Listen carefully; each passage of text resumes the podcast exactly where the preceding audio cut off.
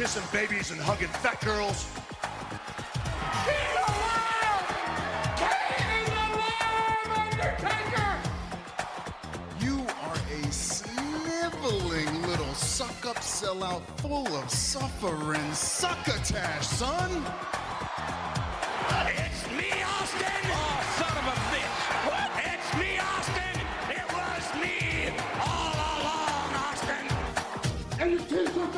Are too tight too, Billy! And you book a match with me against Ryan Keelan! Look at me! I'm a total package! I will rip him apart! I'm pissed now! Where to, Stephanie? Wrestle Roasts on ad-free shows and ATC. Welcome everybody to Wrestle Roasts. I am your host, Dan St. Germain. I'm I'm laid up right now. My back is out. I think I threw my back out from reading all this wrestling news. Crazy wrestling news, everybody. I'm here with Scott, Mike, Robert, Zach.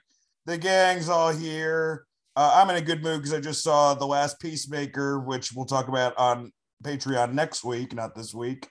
Um, before we get to the show, how are you guys doing? Scotty, you're in a ponytail. I've made that choice. It's a weird choice for a fatter guy to make, but a skinnier guy, less of a weird choice. So congratulations. I'm doing all right. I'm doing all right. How are you? I'm fine, man. I'm fine. Mike, he says he's fine. Right before we hit record, he said his back is out because he slept with his dogs. yeah. Well, I sleep with my dogs every night, but they've been like, one of them was annoyed at my wife last night, so curled up with me. And, you know, because of that, I got terrible sleep. We, we may have to move them to the floor, but uh, also, I really should stop fucking them. Mike, uh, how are you doing? Woof woof. Sorry. Yeah, woof, what um, say? I'm I'm I'm doing I'm doing okay. Uh, I I miss hearing the word heifer on my TV. Uh, this Tune uh, you know on Monday nights, baby. I mean I know we're gonna talk about uh, about uh, you know Cody a lot, but uh, I immediately felt his absence on a dynamite where everything made sense.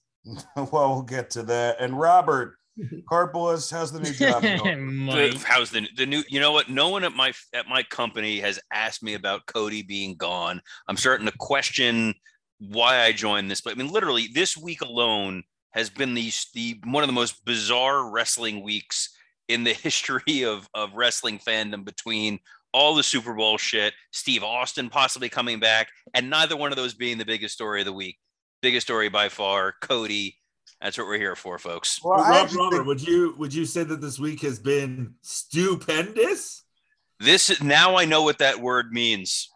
I think the Steve story is a bigger story, and I think the Rock thing is a bigger thing. But I think the juiciest is Cody. So we're gonna we're gonna open up with that first. Um, before I, we open up with that, though, next week we got the roast of Mark Henry. Uh, we may have a guest joining us for that. Martin Murrow, uh, Danny Joles is going to talk dynamite with us. Next month we're doing Jericho and Drew. Then we got Reigns and Becky. Uh, is the Patreon roast for um, March, and uh, then we got Brock Lesnar for the uh, April Patreon roast. Uh, we're off this week for Patreon. Well, I am. We're doing this. I, I'm going to make a something to sports with uh, Jacqueline Moore. Uh, we're going to be reviewing the Saudi show, um, and uh, next week we're going to be doing Longest Yard, and we're gonna we're gonna review the Peacemaker finale, which was fucking awesome. I just watched it. Uh, we just did St. Val- Valentine's Day Massacre on Patreon. We just did Vengeance Day and something and Raw and something sports. I will be back on Raw this Monday. Donate to our Patreon, uh, or I mean, become a patron, and if not, we're gonna have a one-time donation thing set up soon. So, Yeah. any help would be greatly appreciated, guys. You got to help the kids, even a Yeah. dollar a day. Help the kids. By kids, I mean It keeps we- Scott off the streets. if Each it, shot off the if, street. if, if if you don't donate to this Patreon, only 87 neckbeard wrestling podcasts will exist. Yeah, Scott. Uh, Scott has a ponytail. He, he's he's a few steps away from fingerless gloves, folks. I don't know what this transformation is all about. So I know. I love, I love that Scott's the only non-fatty, and he still wants to look the worst. I I did. Yeah, I may sleeveless jean jacket. You know, you can look badass like that. It just depends on, like, if you're a world musician, that's a cool look, I guess. I. Or if Uh, you're you're Adam Cole and the Lollipop Kids are coming out to help you get revenge on Paige. All right, we're gonna do aces and eight count. We may not get to all eight today because we got so much to talk about. Uh, our number one is rebook that shit. Uh, that's the segment. We are gonna do Cody and WWE, but before that, let's get to the premium live events of it all. Cody Rhodes is no longer in all elite wrestling. He is no longer in EVP.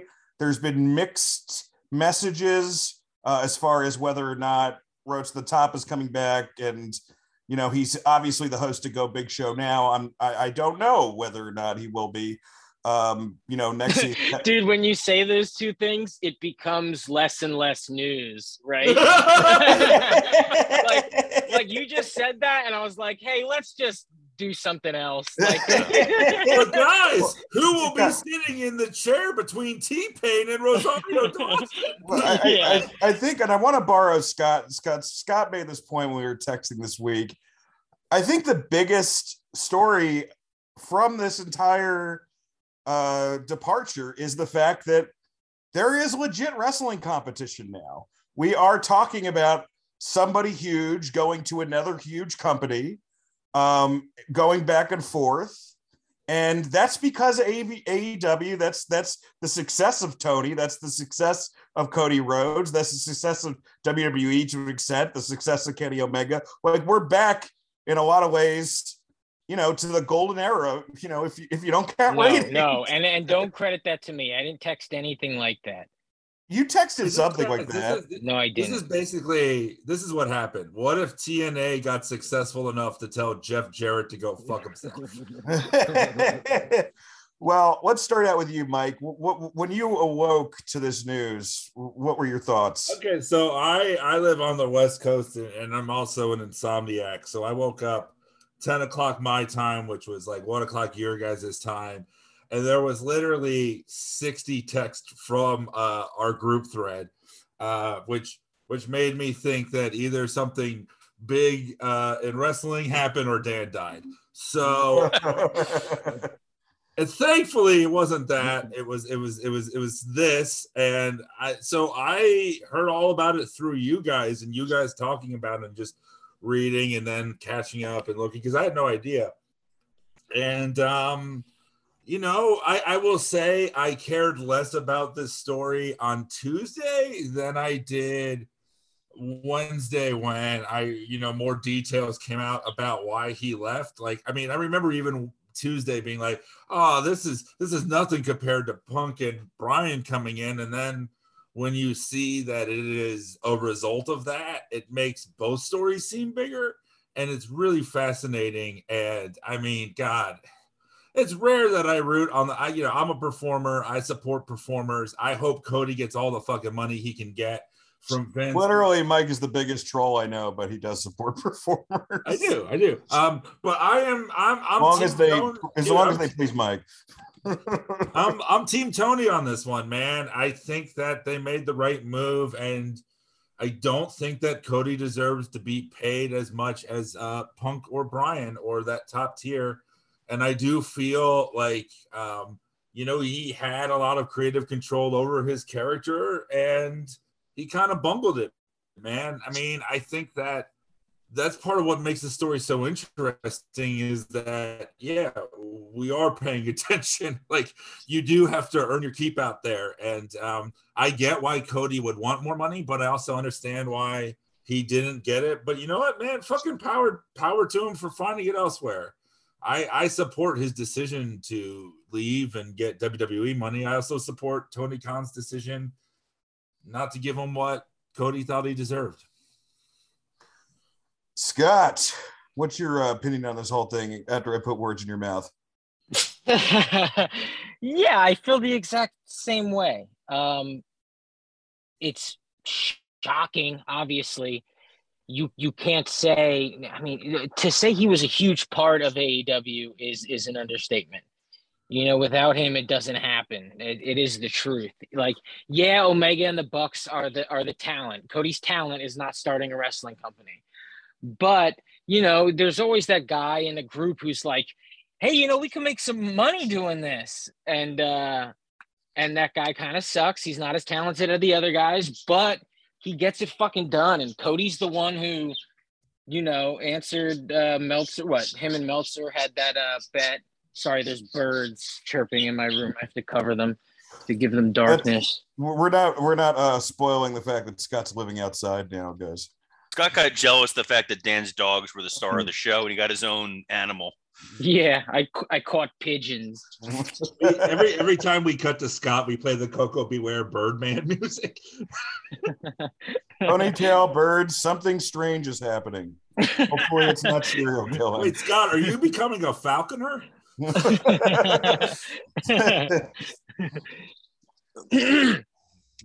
well, anyway, it, it is a big deal in terms of AEW was very much a Cody Cody's company. But then there's that last year and a half, and maybe it was only the first six months. Uh, and maybe most of it happened before Dynamite was even a fucking show. And but he did feel really important, and something did happen in the last year. I don't know if it was his decisions. I don't know if it was Tony's decisions. I thought it was going somewhere. I could have sworn he he knew he was turning heel. And then remember, so the last thing I guess that happened was Brandi and um, Lambert, right? Yeah, that and the ladder match, I think, were around. Cody's last moment was the ladder match. Brandi's but then Brandi was the week after, right? Yeah, Am I wrong yeah. about that? I don't and, know, man. It all blurs together, to be honest. For sure. So but, weird that they gave her Paige VanZant, by the way. Yeah. Knowing yeah, that they yeah. were gonna but but keep going, Scott. Sorry. But I, I mentioned that it was tough for me to watch, not because they were both bombing, but because it looked like she was getting her feelings hurt by how the audience was was reacting. And you know, you see him leave and you go like, was he actually taking offense to this shit? Like, does he think these people hate him? Uh, did he work himself into a shoot and and now he uh you know, he's I don't know. Anyway, when it comes to the money, does he deserve the money? Dude, he worked really hard. And again, without him, it doesn't happen. So he should be getting paid a shit ton, right? If you invented the thing, and he kind of did, yeah, there was like four other guys, but he kind of invented the thing. Don't you think he deserve a pay raise? Now, if Tony said, dude, you got to wait a year or the TV deal hasn't, you know, we haven't made a, a major profit yet, I get that. But I don't know. Yeah, I don't know. Robert, what do you think? You understand things like this. Yeah, this is there's so many layers to what happened here. And I think this is why this is such a fascinating story because AEW would not have happened if it wasn't for Cody. Cody was in a mainstream way the household name that made Turner feel comfortable if they were getting involved in this, that brought in other other uh, non wrestling production personalities on board with this. That look, we're we're a major company. Cody left WWE as Stardust as a failure, as a lower mid card guy with no confidence. He made a name for himself in Ring of Honor, New Japan. He linked up with Kenny. He linked up with the Bucks. He reinvented who he was. He came into AEW, and they put the company on his back. His was the face on the truck. He had the most action figures. He was the commercial. He was the guy that was drawing people in while they built the rest of AEW. And he saw himself as an EVP who was going to be a creative force, a business force. And we said this before he was their John Cena and their Triple H at the same time. He did the reality show, he did the Go Big show because he was putting himself out there to get the AEW brand over. So when it came time to get paid, for this this contract signing, he assumed this was a slam dunk. That him and and Tony and Kenny and the Bucks, this was their thing. And what gradually happened was this became Tony's thing. Tony started stepping up front and center and, and, was the face of AEW in a way that Cody was before, while Cody was off doing everything else that he thought was necessary to make AEW successful. I truly believe Cody lived and breathed AEW the same as Tony Khan, but this happens in a lot of wrestling companies over time is eventually the the the rah rah feel good everybody's together thing goes away and somebody's in control. And Tony drew a line in the sand with with Cody and said, "I'm not going to pay you what Cody theoretically was probably worth as an EVP and as a top star because that means that he's going to have to pay Kenny and the Bucks that. And he showed He's everybody. Gonna, he's gonna pay Kenny that. Maybe not the Bucks, but he will. Well, he will we'll pay see. Kenny that. We'll Yeah, see what he winds sure. up paying these guys. I think Cody was at, Cody was asking for more money than Punk, more money than Brian, more money than anybody because he is Dusty's son and he knows you have to be the top paid guy there. And this was his company, and this was Tony Khan stepping up finally and saying, "No, motherfucker, this is my company, and I'm going to do what I want." This winds up being a win across the board. Vince gets the the the bragging rights of I took the EVP, the creator of AEW, the heart and soul of that company, and and and now he's coming back here. Tony gets a win because Tony's able to say, "Look, I got rid of the locker room friction." The guy who who ruined Anthony Ogogo's career, the guy who ruined Malachi Black's debut, the guy who was in awkward segments that were shoehorned into a pretty seamless show otherwise with a guy who was divisive who legitimately refused to turn heel as opposed to making this seem like a really good character decision. And this is a great win for cody. Cody and aew got everything he always said he wanted. He had complete creative freedom. He was an executive vice president. He got to work with whoever he want. He got his friends hired and it wasn't working for him. He is going to be incredibly successful in the WWE because he knows how to do that model of professional wrestling, where they give him the parameters of the promo, they give him main event stars to work with, they let him go out there and project himself as a top star, and he's going to get the run in WWE that he always wanted. So when all is said and done, everyone across the board is going to be a winner.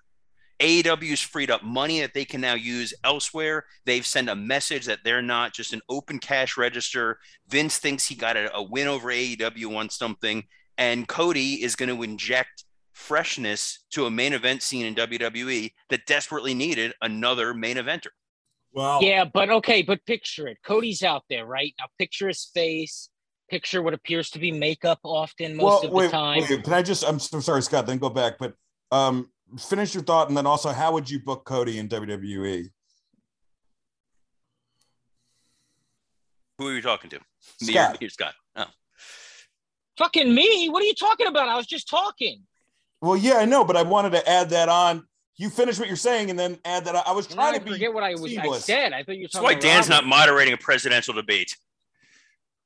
You do this, fuckers, with a laid out back. I like hope I'm- the dog Dan is like laying on the floor by I feel the like I'm one of hope the the fucking dogs thousand pound pound sisters right now. All right, this sorry, is like Scott. recording a Beach Boys album with Brian Wilson. I, I I guess okay. The thing about Cody going to WWE, which yes, it is very cool um, initially, right? But then what happened? Cody has a habit of coming off really insincere. That's why he started getting booed. He's he sounds like a politician. He sounds like he full, he's full of shit. Uh, WWE guys kind of sound like that. The entire program kind of looks like that. Yep. How quickly does it just become the same shit? Because it looks exactly like the same shit. When he walks out, he looks like WWE. When he when he you know, there's certain things he did in AEW that it's like, oh, that that doesn't sit right. It's corny. It's uncomfortable. They're like, what is he? There's something that's happening. We're going to get to it with Stone Cold, but there's something that's happening in WWE where you're not seeing passion. You're seeing like profit. You're seeing like how much is this person making? How much money are these guys going to be making? And I I've been saying it for like two years that eventually WWE is just going to be like there's going to be like 10 people signed and then celebrities wrestling too and you're just going to give like 5 million to all these people and there's no and there's not going to be any other types of people um I don't know if I would go that far, but we, you know, keep going. Sorry. yeah well I- i just think it's going to get stale really fucking quick because wwe is stale. I mean what's the storyline? How do you book him? Legitimately how do you book him? So he comes in as what the savior? They're not going to do that because then that's saying that aew is cool. So he comes in and they don't acknowledge it? Well they can't do that. They have to acknowledge it. So what do they do? Brandi's not coming. That's hilarious so you left aew and brandi left aew and then you're leaving your lady. What what is she doing? What is this agreement? She wants out completely. What's going to happen to AEW heels? I, I, I have I have, I have I have more things to say outside of this, which is I think that because I, I don't want to interrupt anybody, so I haven't been, but I think we're giving Cody too much of the credit here. Like my my comic book nerd sense is like going off the charts, and you are Stanleying the fuck out of Cody Rhodes right now. Where I really don't think that. I mean, because let's. I I, I think that his crowning achievement. I I I think like all in is the moment, right? It's not even. It's not even AEW. It's he's the guy who bet against an autist. I mean, uh, Dave Meltzer, and won you know, and did this thing, but he did it with cool guys. I don't think that I think we're selling the young bucks and Kenny a little bit short because Oh, those are the dudes Yeah. who who were in Hot Topic, who had this allure and this coolness to them. I mean, Scott ain't doing this fucking show if those guys aren't also coming in. And I mean, we you know we were all at all in, and you know Cody did have this aura of like, oh, this dude, you know, he's he's you know happy here, he's a bigger dude, but those guys are fucking cool, and Cody has never been cool uh, in the same way, and and I feel like Cody, you know, he started out great. I mean, we were at that double or nothing uh show besides, you know, I know Robert wasn't there, but the three of us were. And I mean, that was kind of the peak.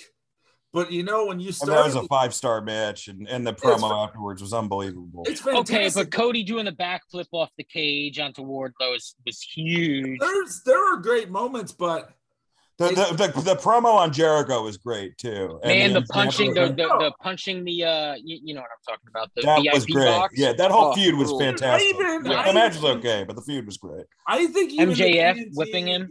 Yeah, The that was great too. the, the TNT Open Challenge, like some of that stuff, but you started to see like you can never you can never see yourself the same way you want the fans to, I think. And that's you know, like look look what happened with Flair, right? Like that's where you go down a slippery slope where I feel like with some of the other guys, they can still be a guy. And he couldn't switch that off. And then you have uh Lady Macbeth Brandi not helping and the two of them like you know with the gender reveal like because that's to me It would be for Brandi. It would be Lady Mick, bitch, please. but that to me is when it started to get like oh shit because i'm just trying to, to, to chart the course and then and then what also happened is you did start bringing in these other guys you did start elevating some of the younger guys that were there with cody and i think that he thought it was going to be a slam dunk and that he could just make references to other things and and racism and all that and people would cheer it's like but the thing is, I mean, we all know it. Like anyone who works in a creative profession, you can't believe your own hype and you got to keep fucking working and getting better. And the second you do, you're fucked. And I feel like he's going to be in WWE now and he might just be doing it for the money. I mean, he can't blade, so there goes half his moveset. Well, also, it's like it's like you know, so he's claiming, oh, well, people are claiming, oh, he lost some creative control. Well, what Yeah. creative control is he going to have in? WWE? Oh, none, but he'll have more money. It's like I, I think that's what this is. This is fuck it. I can't run the company I want the way I want to. And look, man, you know, you can say what you want about Khan, but he put all of Cody's guys on TV. He let this guy go out for 10 minutes and speak from the heart. I, you know, he let the guy do everything he could. He gave, you know, uh, I know that, you know, Warner and, and, and Turner and all that, you know, they gave him this reality show he had all these chances to be a big success and you know it didn't work the way he wanted it to i, I respect him for trying it his way but now i think he's just gonna fucking cash in and because he's not gonna Now. be do his way in wwe No, he's going to Yeah. cash in, but I think this was Tony Khan learning that he can be front and center, and he didn't need Cody as the mouthpiece front and center. So Cody was was out there thinking he was doing everything for the everything. Rising tide lifts all boats, and look at what we're doing. And this was the first message of this is not a we, this is an I. This is Tony Khan's company. This isn't Tony Khan and Cody and the Bucks and Kenny. And that was the narrative at the beginning, and that worked. And it was kumbaya, and we're doing this for ourselves, and we're revolutionizing the business. Now I admire Tony Khan because he's like, no, I'm a businessman. This is my company. I'm going to dictate things going forward. And it was nut cutting time. And this was a cold, heartless move in a good way and showed me that Tony Khan is serious about making AEW successful. The, the AEW right now is at a point where they are pivoting where the most important people in the company are not Kenny, the Bucks, and Cody. The most important people in the company are a combination of your your Moxley, Bryan, Punk, and then the young guys. Your your MJF, your Sammy, your Darby that you're building for the future, and they're not beholden to the to the elite. They're there. They're people who are usable, but the company is now growing and either bringing in big names or building stars. And that's what AEW needs to do to be successful, as opposed to we're beholden to a guy like Cody because he helped us at the beginning, and therefore we have to stroke a check. Because what's amazing about Cody is like, you know, Scott is, is the most diehard AEW apologist I know. I think even Tony Khan would admit there's more flaws in the company than, than, than my buddy Scott. But even Scott would when we're doing these dynamite or dud segments, it's like, yeah, but that fucking promo or that fucking match. I Not, not the whole time. I thought even even the QT attack I thought was good, but then things got weird. Once once you realized they were using segments to coincide with the reality show, that's when it got really shitty. is QT fuck, guys? Is our buddy what, what what's happening with our pal QT? I mean, Hook could just kill him at the pay per view, and then we could never see him again. That, that is Well, a okay, yeah. So two things. One, I think Tony's going to treat his guys really well. I do. Um, also, I think WWE is going to treat Cody really well because they want to show AEW guys, yeah, look, if you come over here, we're not going to fucking squash. I mean, if Cody goes over there and they just squash him and they put him in dog shit, what AEW got, you know, an MJF, a Wardlow? but, but here's Why the would they thing. ever go over there? But the, the, but the thing is, this is what this is what Vince loves. He loves a guy who was a bust in WWE before, went somewhere else, figured out everything, and now Vince gets to reap the benefits. It's what he's did with Lashley. It's what he's done with Drew. It's what he did with when he brought Christian back, and after Christian left for TNA, and he made him a world champion. Like Vince is going to do with with Cody what they did when they brought X Pac. This is what this feels like when X Pac came over from WCW, and it was like, look, we got one of theirs, and No, he's going to immediately. No, no, no, no. X-Pac. Pick I'm not saying else. it's. I'm, no, no. The you forget how important that X Pac debut was. This was the night after WrestleMania 14. it wasn't. This was it was important. Debut. I know. that was huge at the time, and then it became became X Pac. But he doesn't have a podcast on on this network. So I think we're okay. and and but he is a would friend of the show. He's a friend of the show, but he didn't. He wasn't main eventing Mania's. No, Cody. he, had, he, had, he had some very great moments. Cody could immediately become main eventer of WrestleMania, and the thing is, he what can- does that say about their company, though? Also, by the way, they don't they don't have matches that are any good.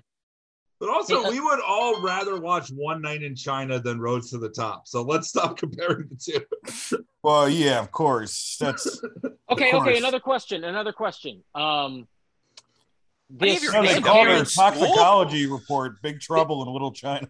this apparent, you know, four Oh million- Jesus! I'm not proud of myself for that one. Yes, All right, you God, are. No, I'm not. Keep it in. Keep it in. this uh this apparent you know huge contract i'm sure he's going to sign with wwe and these contracts that they're going to be able to give out from this point forward is this vince making aew his developmental yeah bust your ass there have your matches there blah blah blah blah blah when you're ready here's four million dollars waiting for you it is for three people: MJF, Wardlow, and Jade Cargill. Yeah, as soon as yeah. their contracts are up, Vince is going to offer them a fortune.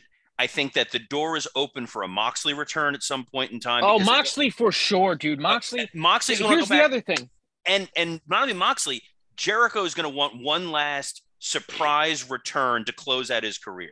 You know, you know, I forgot that this is a lot of guys' plans, and this is also part of the plan as to why they created AEW. It was the idea that eventually these contracts will run up, and everybody is going to start making money, and contracts are going to go for way more everywhere. Which is and great.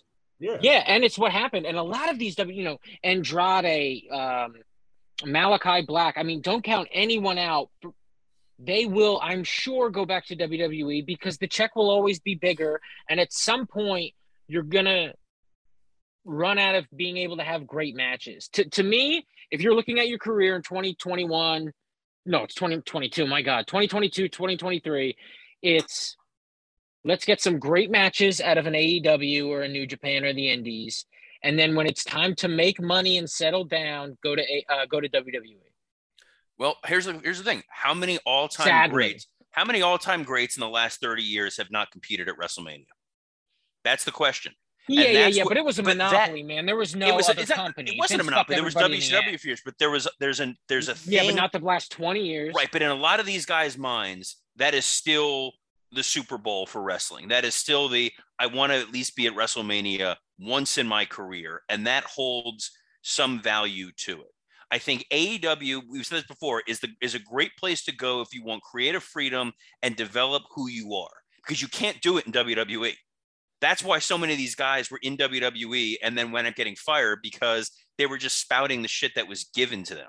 And then when they go to AEW, it becomes sink or swim. You suddenly realize, wow, Miro is a really interesting, compelling guy when you give him his own time. You realize Andrade probably was doing better with scripted promos. Um, like the, it use it becomes a sink or swim for these guys when they get to AEW. I think Malachi Black is more interesting in AEW than he was in WWE. I think Brian is having way more fun now than he was a year ago during He's that. been great SmackDown wherever run. though. He's like I He's mean, been great forever, but he's got a he's got an Wherever. energy to him now. That's Oh, he is fantastic. he is in a different gear. He is the best Yeah, wrestler. in the Moxley world is like right I mean, he's had some great. I mean, I, I thought he's had some great gears in WWE. It's just been a longer career in WWE. You know, Yeah, so- I'm, I'm just talking about a year ago to now when he was building up to that WrestleMania feud and it was kind of. Not going even through the motions. Yeah. The, there's certain guys I- who I come liked him. alive in this sort of environment, and there's certain guys who don't. Cody came alive in the beginning and became progressively more boring and and was like South Park style of smelling his own farts. And I, it seemed like this was a tailor-made storyline that he thinks is a baby face and everyone knows is a heel. And eventually he confronts Tony Khan. It just wound up being a shoot instead of a work. Okay, guys, does he does he he owns his music? Does oh, he Oh, come that's out with the music? Does he come out with the cape? He comes out to American Dream. He wears polka dots, and it's going to be fucking great. Well, yeah, because I mean, you know what needs to be said too is that when you're talking about, oh, is Vince going to bury him or not? Like Vince didn't think he was burying Karrion Kross with the Git mask. He thought he was giving him something that was missing. He genuinely thinks calling Keith Lee a bear cat was helping him. Like they just don't know how to do things. And I still also- think the Bearcat gimmick can work, but not not for Keith Lee. But keep going. But also, everyone who's saying like, "Oh, he's gonna have all this creative freedom and all that," motherfucker fired his own son. Did we forget so soon? Cody's going to eat the gruel that's put in front of him for five million dollars, and he's going to say it tastes fucking delicious, and he's going to be mm. just fine because Well, he- they- they're going to put him in there with guys that he knows how to work, and he and it's the story. It's the great story of he, he- you know if he starts out with Rollins. And it's the only reason you you became the the, the guy was because I wasn't here. Well, now I'm back. That's all you need, and then they they can have a, a, a decent match. Well, I actually, you know, I have a pitch for Cody's first night in WWE. Do you guys do you guys want to hear it? Oh hell yeah! Yeah. All right. So he comes out in the plastic mask, but it's not because he's doing the gimmick. It's to protect his eyes for when he comes in his face. Then, uh, then Triple H hands Cody his sledgehammer. Then Triple H hands him his wallet. Then he hands him a note apologizing to Stephanie and his daughters. Then he jumps off the Titantron. Uh, then he goes in the ring and jobs to Roman Reigns, who taps him out and goes to Hollywood for six months to act in Hobbs and Shaw and Olaf, a Frozen Fast crossover, and uh, cut to Cody spending a year fighting The Miz and starting a love triangle angle after he walks in on Brandi Titty fucking Otis. nice. I have so far. I I'm, think I'm glad, I'm glad you're uh, not just recording, but also writing in bed. you think he come? Okay, uh, th- that's the other thing. So he shows up. Do people cheer? Do they boo? Depends on what city you're in. If you're in Jeddah, they're going to do whatever the government tells them. Yeah, man. He's not he's not breaking any thrones in Saudi Arabia. Let's let's just get that out of the way. Yo, he No, really he's is gonna just the new son. He beat Triple H. His show beat Triple H. He got rid of Shane. It's Cody's the new son. Instead of the throne, he just breaks a journalist's typewriter. Or Or he just just a- uses a saw on the throne. oh, Jesus Christ. and then everyone just goes, oh. uh, Yeah, so let yeah, him- I mean, let like, but that there's something fucking- that we we haven't brought up, and you know, I do think that we should bring it up. Ratings were the lowest they have ever been on TBS last night.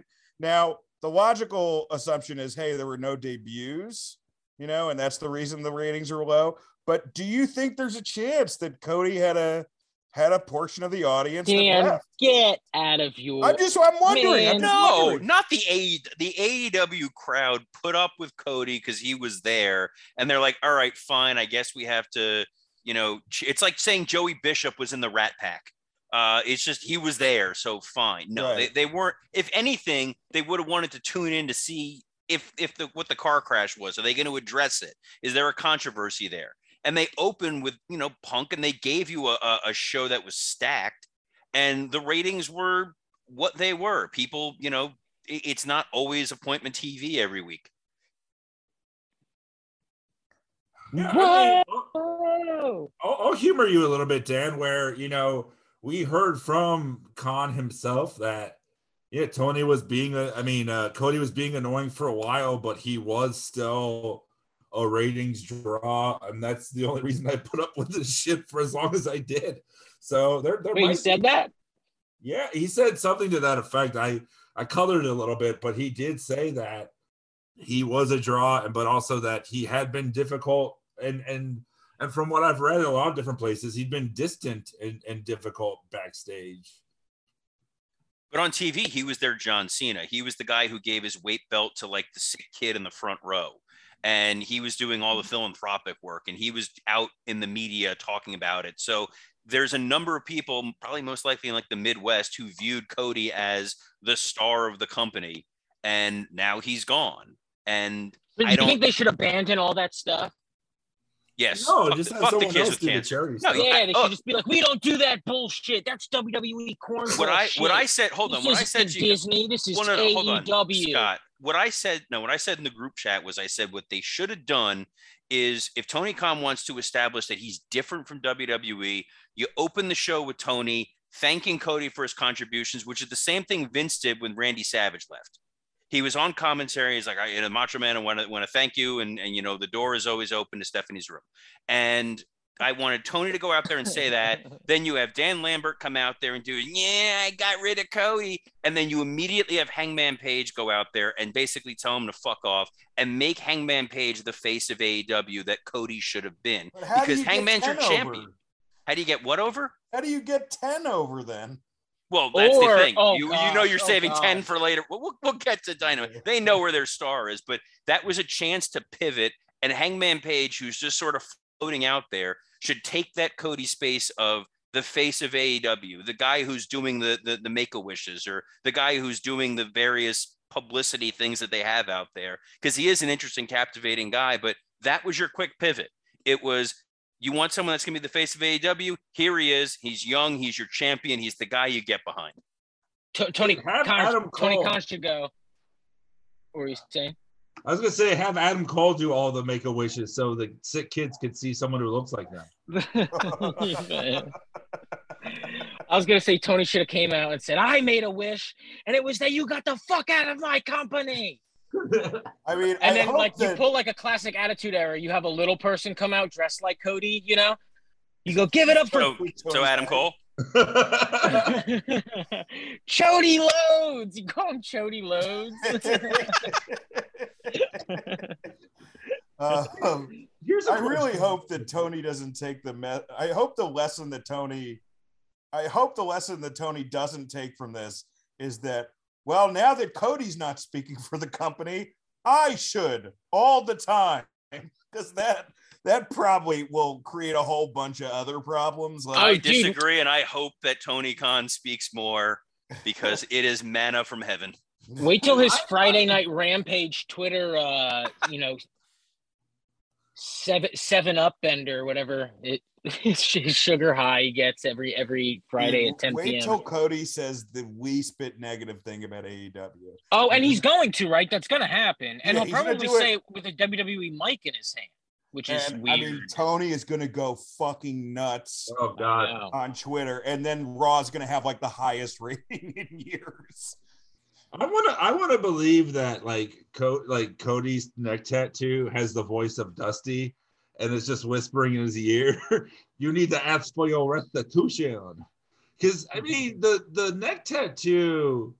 At least I don't know about you guys, but that was that was a moment for me. I remember being you know it was right before the pandemic, and watching Revolution at a friend's house. And the theme was already. You remember he had the live Wait, can I interrupt? Two of Mike's stories, even like when it was like, "Where were you when Cody?" like he starts it like it was the JFK assassination. Like it's so detailed about where he was. It was a Well, clear what- Tuesday morning. Yeah. Well, you know this. In this- the name of love. Revolution was not televised, but it was on pay per view. oh man, Jake Hager, Dustin Rhodes, never forget. Um, but no, dude, but when he came out and the you know because it was the MJF feud, which was a great fucking feud. You know, Cody got whipped on TV, that was awesome. But you know, the Wardlow match was great, and then the live band comes out and they're terrible, and then he comes out with a neck tattoo, and I just remember me and my friends going, "Oh no." And I, and I even think like even in our text group and all that, we started to think a little less of him. Do you, has there been a a bigger like physical change that's like turned you off immediately than that? well, he got the truck, and he was like, he would I don't know if flaunt the you've seen truck a Ahmed lot. Jo- I don't know if you've seen Ahmed Johnson at a legend sighting lately, but I mean, he looks like one of the clumps now, so pretty crazy. Um, all right, my question for you guys is who is the new host of the Go Big Show? Obviously, they can't pick Big Show because they can't use the name. MJF, he'd be pretty sweet. Anybody? oh, you Dude, know, it's Darby Allin. He could do all the he could do all the stunts the other people do. He could be like a crypt keeper type of depressing, you know, host from a graveyard. yeah, that's true. That's pretty good. Let's just hope it's not Jake. Oh, he's like the new Elvira, you know. Dude, I, I mean, legitimately, if you're Yeah. picking someone from the AEW roster, it's Punk. I mean, Punk's got Yeah, some mainstream true. credibility, not a lot, but some. He's fucking funny. People recognize him, and he will look good next to Jennifer Nettles from Sugarland. I agree. It should be Jericho. wait, wait, Robert, you represent Jericho now? Uh, ever since last January when he called me for some free legal advice. Um, I've That was been- the other I've- Go Big show. that was, I, I, well, he had his own, didn't he? He hosted Robot Wars and something where people were on a treadmill falling off a building. No, that was Jericho's- uh, the John Alvarez a bit about it. It was a- Downfall, it's called. Downfall. Yeah, it's it's it's a great bit if you guys. Wasn't that a Hitler movie as well? Yeah, that is a Hitler movie. Yeah, that's uh, that's the one they meme all the time. Yes, it is. also But Jericho only saw- believes one of those things happened. I just saw uh, Edge of War, which is a great uh, World War II movie about Neville Chamberlain and uh and Hitler. Neville Chamberlain would have been great on the Go Big show. I give everyone a pass. Uh, well, folks, I think That was a great uh, joke. Uh, I I think we are uh, on to our premium live events section. it's premium current events. Premium live event is the word we're parodying.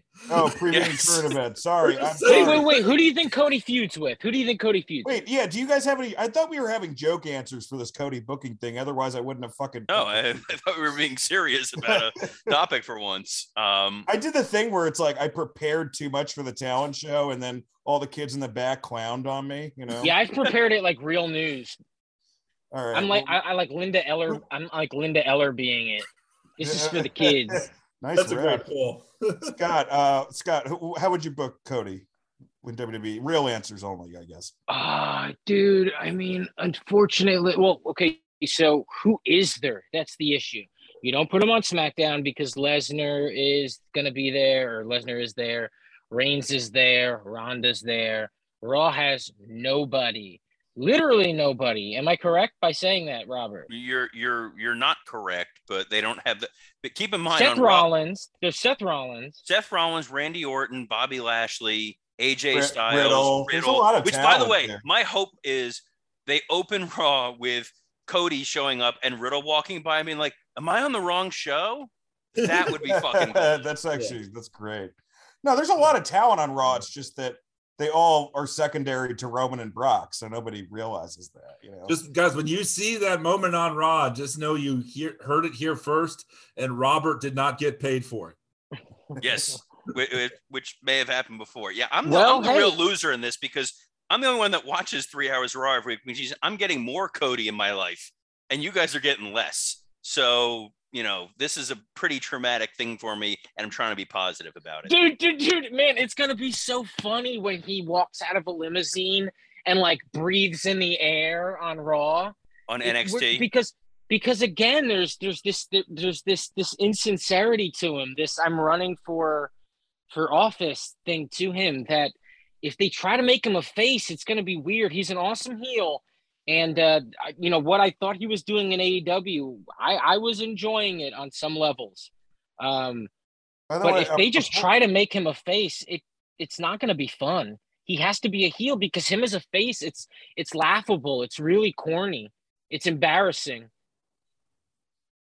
He looks like a liar. He's like a con man. I imagine him walking out of the limousine and then the driver saying, um, sir, your car didn't go through. Do you have another one? I, I would book him against, I mean, is is Orton and Riddle what's happening? Is that feel confirmed for Mania or not? Because that's Uh, usually I don't know. They were going think that way with Raw this week that it seemed like they were splitting them. Because I mean, it feels like Orton is the go-to of a guy who comes back like with Edge. He's reliable. You have the whole legacy thing, and I was under your wing, and I came back, and I'm better now. So I would do, I would do uh, Orton and and Cody, and they'll have a long, you know, they'll have the Triple H match because Triple H isn't going to wrestle, it, but they'll give it 15 less minutes because Triple H isn't in it. the limo pu- pulls up and, and the, the door opens and it's just a pilled out Ted DiBiase Jr. and the limo driver going, "Get the fuck out of here!" Everyone's got a price. including the U.S. government. because what's the story what would the story be with seth The story with Seth is Cody was the guy who worshipped the ground that Hunter worked walked on, and he left. He was the he was the prodigal son who who left. Seth rose to power by kissing up to Triple H and taking over and and being that uh, that that top, you know, whatever uh, influencer star, whatever the fuck he calls himself. And now it's Cody coming back to be like, I'm reclaiming my position as the you know, th- there's the uh, this is the company that that Dusty Rhodes is responsible for, and I'm reclaiming his legacy, and and that's who I am, and and I've come back here to to you know win the win the championship. I never I never won. That's uh, all the you really fuck? need. That, it's just WWE. You're, you don't need to worry about levels and do they referencing mention other triple h shit. though and- they're gonna get triple h involved like no, Hunter's has heart Triple can't H? handle this. Dude, they should have him be like a Zordon, like on the tr- on the Titantron, like just his face stretched out. It's like Cody, welcome back. Is this Triple H or Dusty? Triple H. Oh well, Yeah. I guess they could do Dusty. Yeah, we picked we picked five uh, guys with neck tattoos and attitudes. heel, Um, Co- heel Cody in WWE, if they gave him like the Mean Street Posse, would be fantastic. that would be cool, but man, if they try to make him a face, They're gonna make him a face. fail. They're gonna make him a that's face. what they fail. need. Crowd's gonna- They don't have faces on Raw to really. They have. I mean, Lashley's pretty much a heel. They can't really decide. Seth's pretty much a heel. Kevin Owens is pretty much a heel. Uh, it's all Drew's pretty much because but everything. Angela's a tweener. But hey, Yeah. look, I think I think things, you know, it will be cool for a few episodes, and then and then it won't And, be. and then it'll settle in until they they open up the wallet and get QT. Dude, it all feels like that that the uh when it was when it was during COVID. What was that called? Thunderdome. The Thunderdome. It's I dude, I look back at like things that happened 15 years ago and I picture it in the Thunderdome. Dome. That's how boring it's been for so long. That's fair. It's it's pretty. uh it, it, Raw this week was actually really good. I, I will say. It Uh, feels like a lie. The way it's filmed, it feels like it's they're lying. It feels Yes, like it's made up. They Well, I filmed. mean, Brock I was know, I know it is made up and they're lying. No, I know they filmed it, but no, like it- it's, it's- made up and they're yes. lying. it, it has the visual flair of if you've ever watched like surgery on TV. That's kind of what this feels like. It feels Dude, very it looks like soap and- opera television. It's filmed like shit. It's the it's just the worst. Yeah, I wouldn't say. I mean, I thought SmackDown was great for like a year, the, and then the, the last camera couple- cuts are crazy. Well, I it's, think- it's That's- that's Kevin- inducing. well, I that's thought Kevin SmackDown Dunn. was great for like a year, and then you know, wait, wait, it, it hasn't been as good. But I did enjoy their end of that Reggie Dana Brooks storyline. That was kind of fun. Guys, are we um are we pivoting from Cody? Because I, I I'd love to read the Twitter questions. Yes, sure. Sure, sure. Let's yeah. Into Because the it's- Twitterverse it's Cody- Codyverse. it's Cody related. Um, yeah, so I originally had a Super Bowl commercial question. We got some really funny responses, but then you know this became big. This was our most, uh, one of our most responded to ever fucking Twitter questions. Uh, I I only picked ten, so I'm sorry, but uh, give us the opening line or two of Cody's first WWE promo. So at six five five three two one King.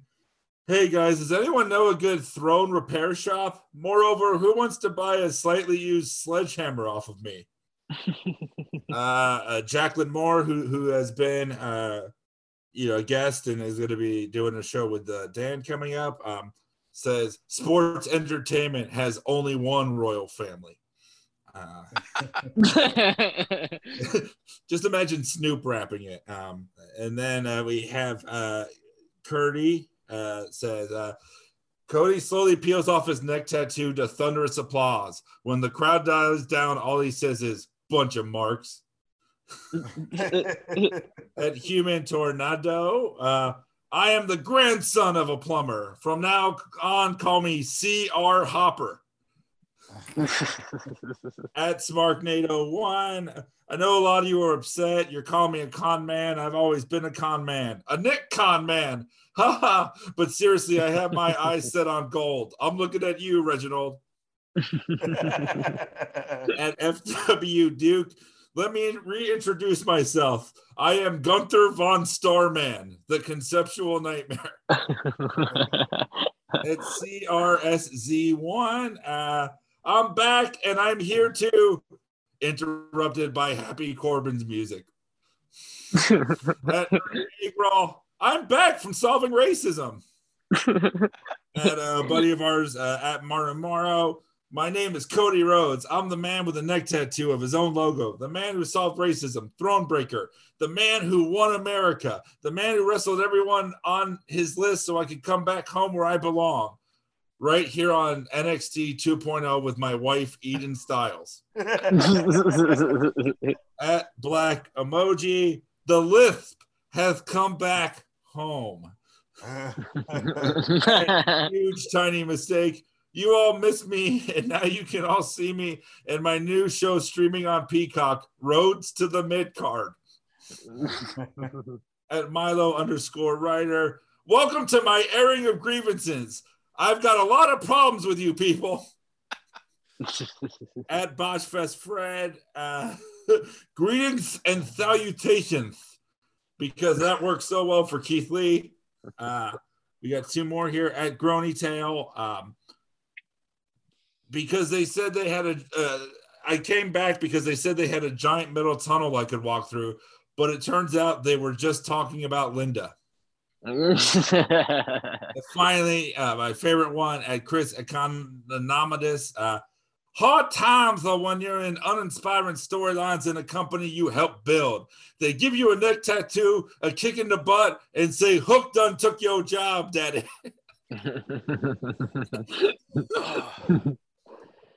Uh, Dude, what if what if like they try to treat him like he's a badass?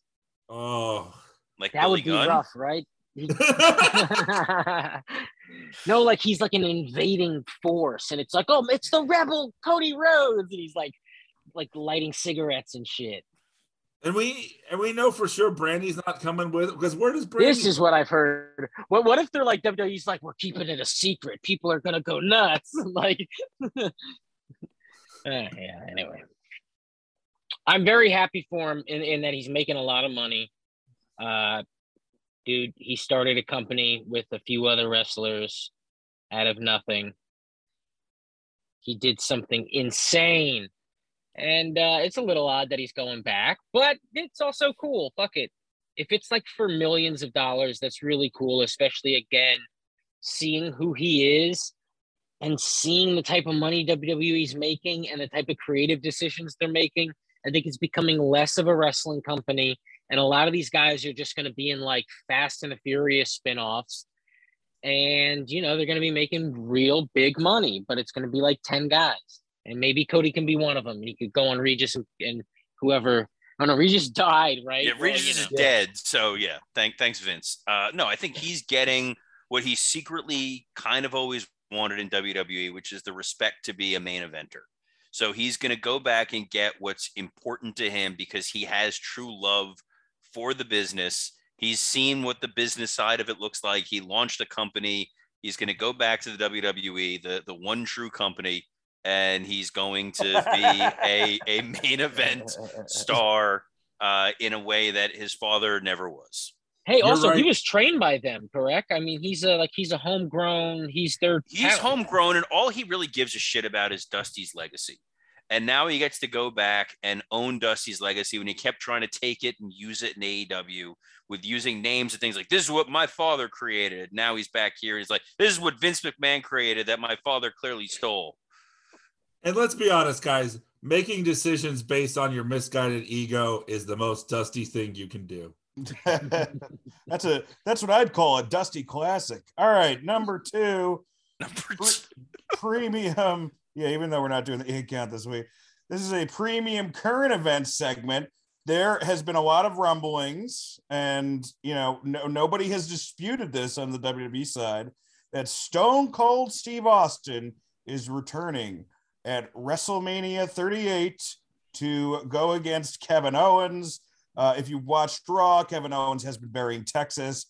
I, you know, I personally think this is a fantastic first person to him for him to feud. Uh, you know, every time that Steve worked with a Canadian, whether it was like Brett or Owen, it, it was a it was great. I mean, as far as the promos back and forth, and you know, in some cases the matches. I, I'd love to see, you know, this turn a little bit real and, you know, maybe like you know, Kevin focusing on Steve's neck or something, you know, similar to what they did with Brian when they came back a little bit. Um, look, we, we bitch a lot about like new guys not getting the rub. And of course, Steve's going to go over, but this is, you know, a guy that we've all loved watching for years. And we're, we're not the first match we're getting isn't Steve and Hunter or Steve and Brock. We're getting Steve and Kevin Owens. And, you know, I think that like for all the criticism that WWE gets, if this happens, and it hasn't happened yet.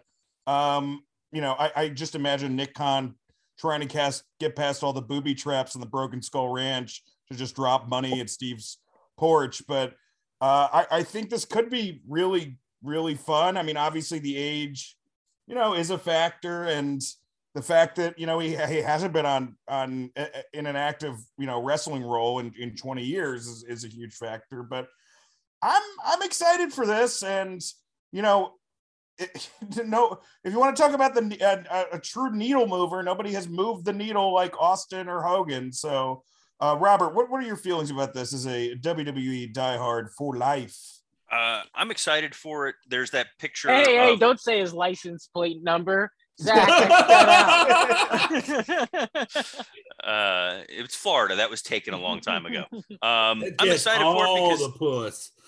Kevin Owens is a, a legitimate Steve Austin fan. There's that great picture of Owens when he was Kevin Steen years ago with Steve Austin. It's kind of similar to the Punk MJF thing.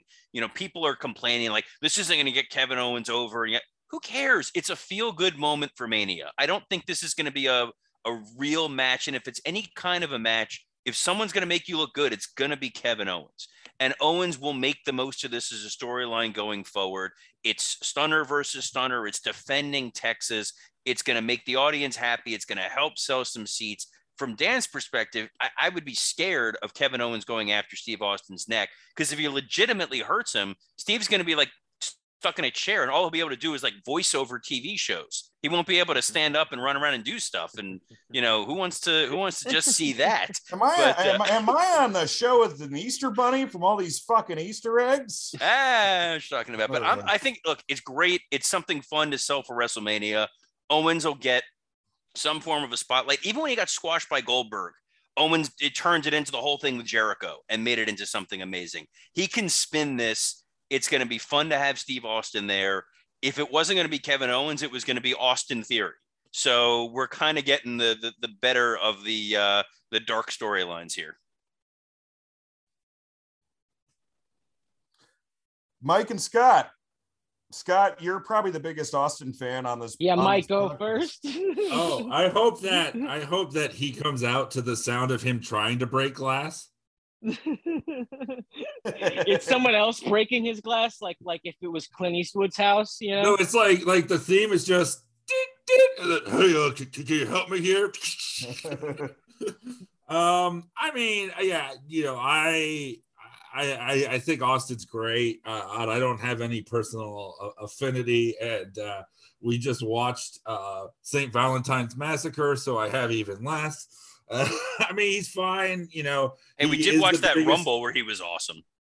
Oh yeah, no, he's he's amazing. I mean, when we we went to see uh Rod MSG, that was that was uh was that 2019, and yeah, uh, he it was. Uh, out- it I was mean, for my bachelor party, and he still was the biggest star. yeah, he's still got more charisma than anybody. I mean, uh he dude, he's so talented. They let him say what he wants to say, uh, and it, he's great. I just I don't think this does anything long term, and they really have to think long term.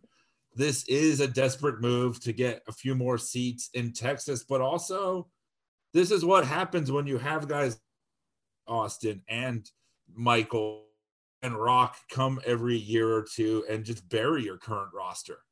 You know, like Austin's kind of responsible for them needing Austin in a way. I remember the last uh, Wrest- uh, at Dallas, which I think might be the worst WrestleMania ever. I'll go on the record and say that. I'd rather watch two. I'd rather watch nine. I'd rather watch 11. Uh, I'd rather I watch think 9 nine- 11. I think nine's worse, man. I, I do think nine is worse. It's more fun. Uh, th- I mean, this man, dude, I'd, ra- dude, would you rather watch Undertaker versus Giant Gonzalez for eight minutes or versus Shane for 34, who moves like Giant Gonzalez? I mean, yeah, but on, uh, there was still like the four way on on WrestleMania 32 that was that was pretty good, and you know, like I could still watch like the AJ Jericho match isn't great, but I can still watch it and and it's decent, you know, like so. I mean, that's I and the ladder match that opens it is better than any match that was on nine. hundred. Yeah, but n- none of none of that is more entertaining than Jim Ross uh, unwillingly being in a toga. So, I I think But when I mean, when when when Jr. wears it, it's a hospital gown. that's fair. I mean, Gotta you get know, your ha ha in, Dan. Thanks. we can debate that all we want, but but either way, like I that, heard the that- Brett that- podcast he did on I mean, that mania Shows. was really depressing because it was a lot of new guys getting buried by old guys who weren't even wrestling in some instances. And now you have this. This just doesn't, I don't know, man. I I also feel like, you know, we didn't think Michaels was gonna come back, and then he did it for Saudi, and that was sad. And I've I've respected the fact that like, you know, Austin, I know I've listened to his podcast a lot. The guy takes a lot of pride himself and his work. And he should. He should be really proud of the career he had. I don't think that this does anything to help it or add to it. You know, he's always the guy who says, you know, when it's time to ride off into the sunset. I mean, if you're gonna give him an opponent, I think uh, Owens is fine. But you know, they've treated Owens like a mid card and buried the fuck out of him. So I don't see him as like a suitable challenger. Like maybe don't feed him to Goldberg in two minutes. Mike, did you see the uh did you see the promo that they're sort of setting this feud up? So listeners, I mean if you're not if you haven't if you don't watch Raw, Yeah, he's They are on kind of- right? They're they're setting up yeah, they're setting up this feud. They set it up with a backstage promo with Kevin Owens just shitting on the fact that WrestleMania is gonna be in Texas and that he hates Texas and Texans and the way they talk and it's it, it just feels really empty. You know, Is it worse than Um, Dan Lambert shitting on Adam Page because he's not from Texas? I don't know if much is about than that, geography not a reason for fighting? you know, th- there, there is one thing though. I mean, that- the whole geography thing with Brett, though, with the whole Canada feud, was fucking amazing. Well, the whole thing with okay, I hate Just to be the guy that has to defend things. WWE storylines. That's my fucking job in life. But the whole reasoning of this was Owens was trying to get into a match because he wants to compete at WrestleMania. And Adam Pearce is like, I don't think you're going to be on Mania. And he's like, I need to be in Mania. I love Texas, and Texas loves me. And and it's you know the greatest state in the union, and cowboy hats and all that. So then they put a poll up of was Kevin Owens sincere, and they voted no. And he's like, well, fuck you. I wasn't being sincere. I hate Texas. Texas is dumb because he's throwing a fit that he's not going to be on WrestleMania. That was the that was yeah, the come on, I don't mind that. No, I- that's fucking dumb. What I said why is is that like dumb? It's not like 20 what second. You made it worse dumb. by explaining it. That's well. I'm sorry, Ten didn't come out and beat him up. No, that's Yeah, bad don't- I- too. I we'll get that's to fair. that, There's but so that many is bad bad. storylines in wrestling. I don't. I don't Listen, think this is one of them. Here, here's the thing: we do live in a time where you know I, I forget Austin's age. How but- old are you? You started. We live in a time where Well, no, well, it well, it's the truth that you know guys like Edge can come back and they look. be- Edge look Edge looks better than he's ever looked, other than he has some grays. But physically, he looks more fit than ever. And Stone Cold can come back and look really good. He can do it, and maybe he can move, and that's pretty cool. That is cool. Well, the thing is, It's Stone just, Cold it's just look. like It's this. It's it's it's when when when you find out WWE has just made a bunch of money, and then things start happening. Nothing feels pure anymore, and you go like in your head, you're a fan of a thing, and and you and then you go like, oh, it's just for fucking nothing. Like it's just, it's a big who gives a shit. Who was your econ teacher in high school? Well, no, but it's like, is is this what you wanted it to be? No, you'd be I lying. did want it to be Steve and Kevin. I'm glad it's Steve. no, Owens. no, you didn't. You don't. Yes, nobody wanted this. Yes, I ever. did. If, if if I couldn't get Steven Punk, this is who I'd want it to be. hundred percent. It's I, I, I'm not just gonna shit on something because it's got WWE in the title. You know, what I right, mean? but it's also Like, not going to be like a 20 minute match. This is going to be smoke and mirrors, not Cody, but it's going to be smoke and mirrors. It's just going to be something feel good and fun, like when they did the thing with Austin and JBL years ago, and it was just beer drinking and a stunner, and the audience is happy.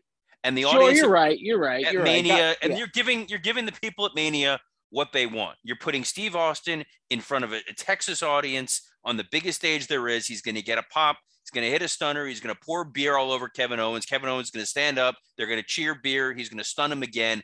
Everyone's happy. It's a feel good moment. And then there's going to be a video package with Titus O'Neil reading with kids at a library so they don't feel guilty. and and plus, they haven't sold tickets. They haven't filled the t- building up yet. They have to sell tickets. Yeah, let's talk This about this, like- guys. This that- show is built is made in a lab. It's just weird, man. It's Yeah, just Yes, fucking it's not real. Can we talk about the fact that they're doing buy one get one free for WrestleMania on Valentine's Day? They're appealing to people in relationships to buy wrestling tickets. That's how desperate they are. I mean, you know, like you know, like they look. They, they knew they were going to move a certain amount of tickets for professional wrestling fans on Valentine's Day. You know what I mean? Like I wouldn't like. Well, it's a smart play because either you get someone that buys it for their spouse and they're happy, or they buy it for their spouse, their spouse is pissed and leaves them. Now they have all this free money to spend on WWE merchandise. it's a brilliant plan across the board. How funny would it be if it's all these divorced guys with empty seats next to them? I would Oh love my that. God. And they'll be so happy when Austin comes out. Yeah, they will. Um, all right, number three. Let's get to dynamite or dud. Um, what's I'm just gonna say like what happened on the show fully, just because we're running a little long, and, Yeah. and you guys can give your opinions. We had a CM Punk promo setting up the dog collar match with him and him and MJF at Revolution. We have Bryan Danielson versus Lee Moriarty, a segment between Bryan and Mox backstage. Wardlow versus Max Caster. Uh, Hangman Page promo, which ends in fucking the Dark Order in 10, r- ring havoc. Jer- Jericho and, and Hager versus Santana and Ortiz.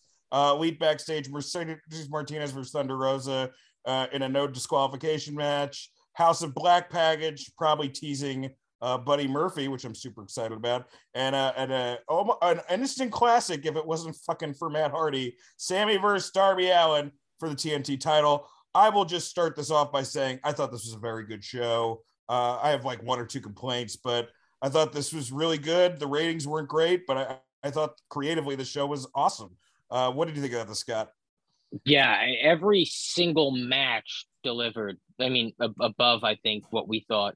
Danielson versus Lee was was fantastic. The Mercedes Martinez Thunder Rosa match was so damn fun. The uh, the Cobra Kai reference.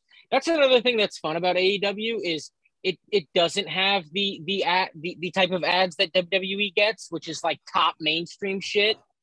But because it doesn't get that, it gets the lesser thing. But the lesser thing is always a little more fun anyway. I would And- say Cobra Kai is top mainstream shit, man. That show's Yeah, huge. it's, it did really well on Netflix. You think? I mean, you think Yes. it's like Oh, it did- it NBC, did do very ABC well level shit? It's massive. Yeah, man. Yeah, I mean, it's okay, really- it's okay. watching Big. than anything on NBC. I Oh say. well, yeah, it was fantastic. I loved it. Um, I thought that was a really cool moment and a really great match. And how funny Mercedes Martinez, you know, not being able to beat Thunder Rosa in this in this hardcore match, and then Britt Baker beating her up for not being able to do it when Britt Baker couldn't do it when it was a um when it was a lights out match or whatever the hell. I thought that was really funny. Jericho, this was his best match in forever, and he's thin again, right? Um, I, he's thin in the same way, you know, Ethan Suplee, who lost a bunch of weight, Yeah. is thin. Like, you know, like kind of like the skin that looks a little bit like like clothes that needs to be ironed, sort of thing. But I mean, I thought the story, I thought the story was great. I thought that the lariat, like, fucking sell that better, Jericho. Like, I I, I hated that at the end, but I, I thought the story was awesome. Dude, and Wardlow, Max Caster, even um, Yeah, Max fun. Caster is a blast, and Wardlow, they were so uh, violent the way he was slamming him. I, I really thought they were going to become botches, honestly, but they weren't, thankfully. So yeah, every match, Sammy versus Darby was great, and and I love how you said uh, it was it, it was it would have been an instant classic until Matt Hardy came out because Andrade is the one that cheated. But you're right, it got bad when Matt Hardy came out after that. And After the the, Andrade thing was the, ma- the bell, the bell, like they they were in the clear. The match was Dude, over, and I was I was willing to say it fine was with classic. Andrade. I said, awesome, Andrade. That makes sense. Fuck yes. Good for you guys. Sometimes you end on a, on a program like this. Cool. Then Matt Hardy's there, and you go, for who? For why? and then I go, is this is this something? Is this an insult to Cody? I go, is this the rib? To, like Cody knows something about this that triggers him. Otherwise, why have Matt Hardy on? Because it, it, it I hated that. Um, the CM Punk MJF thing was fantastic. Having it being a dog collar match, how cool! We have a Greg Greg the Hammer Valentine roast, okay? And then they, they bring up the Piper in Portland. The the the he goes, "Will you be my Valentine?" I loved it. Some of you might have not understood that reference unless you heard our podcast, so you're welcome. And if you if you haven't listened to it, go back and listen and to have it. an understanding of fourth or fifth grade English. but but no, but that but Greg the Hammer Valentine, they don't teach you that in fourth grade. Anyway, that fucking ruled. It was awesome. The the picture was great. The match is gonna be great. Dude, the spider German suplex from Mercedes Martinez was. I Oh thought my Thunder gosh. Rosa almost died. That was unbelievable. Dude, there was moves Sammy versus Darby where you're going, how? Just how?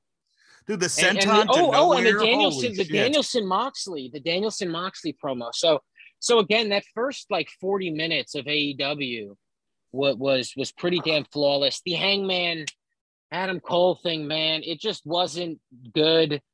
Um, Cole came out and. And, and, he didn't directly shit on Hangman yet, and then Hangman starts shitting on Cole, and I go, okay, well, Hangman is a smart face and he knows that he sees through Cole's bullshit. He's not like the Bucks. He sees through it immediately. So already he goes, "Well, fuck you." But you don't know that, so it just sounds like Hangman shitting on him immediately. Then Cole goes like two back and forth with the "I like you, no fuck you, I like you." It was like too much, where it was confusing, and then it was no, let's handshake, and then it was okay, I'm okay with that.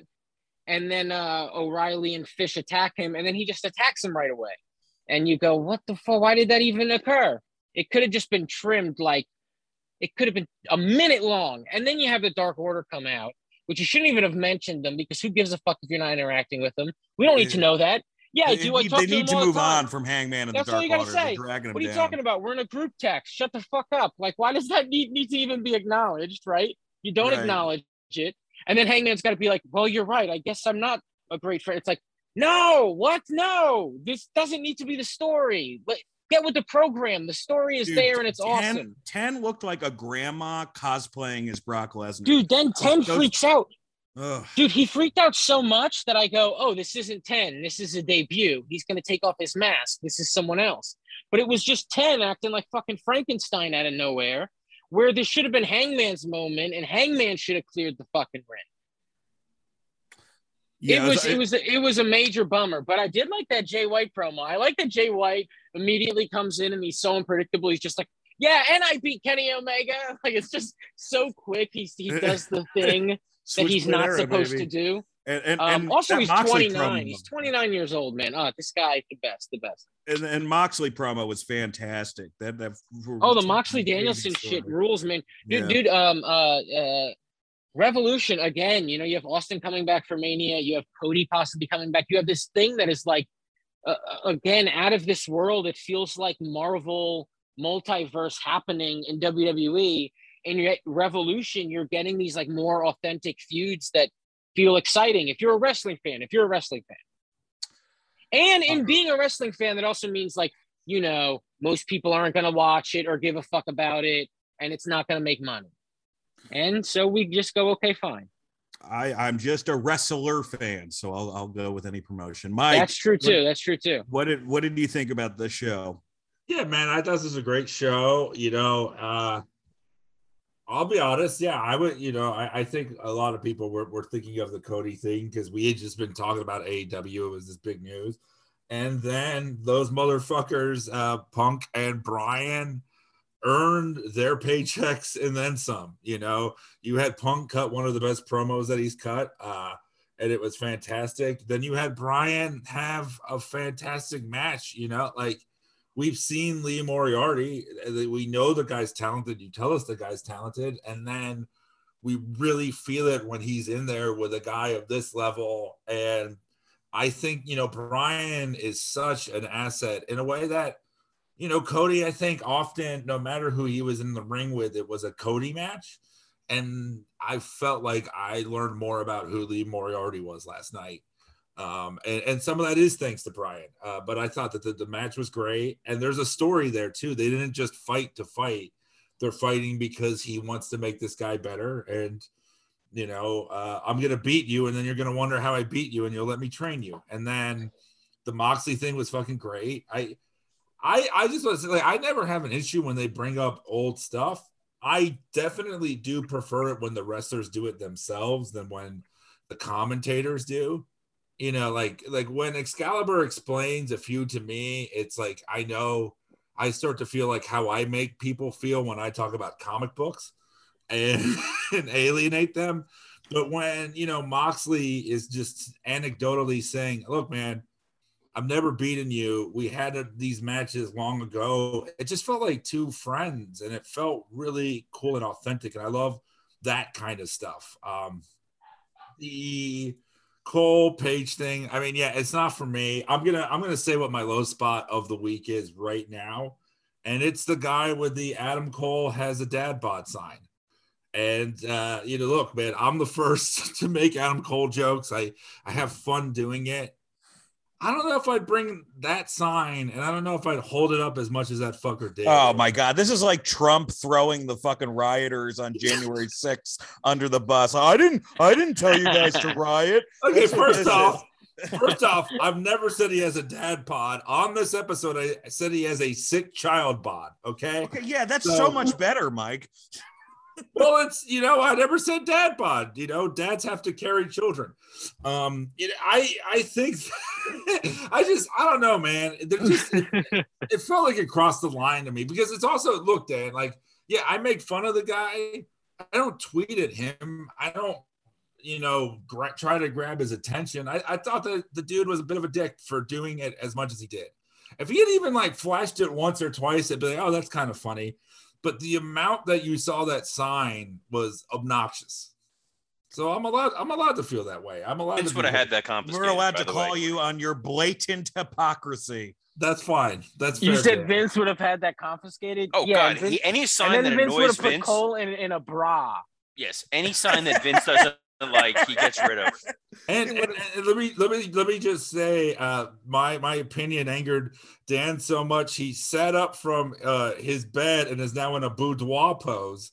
I actually look like the woman on the Saint Germain liquor bottle right now. Yeah, uh, Robert, Robert, uh, what do you think about the show? I, I wasn't finished, but uh, it- like also none of us have dignity. We all look like the guy who sold the Pam and Tommy sex tape. Uh, Are you kidding me? Seth Rogen's my fucking goal weight at this point. Yeah.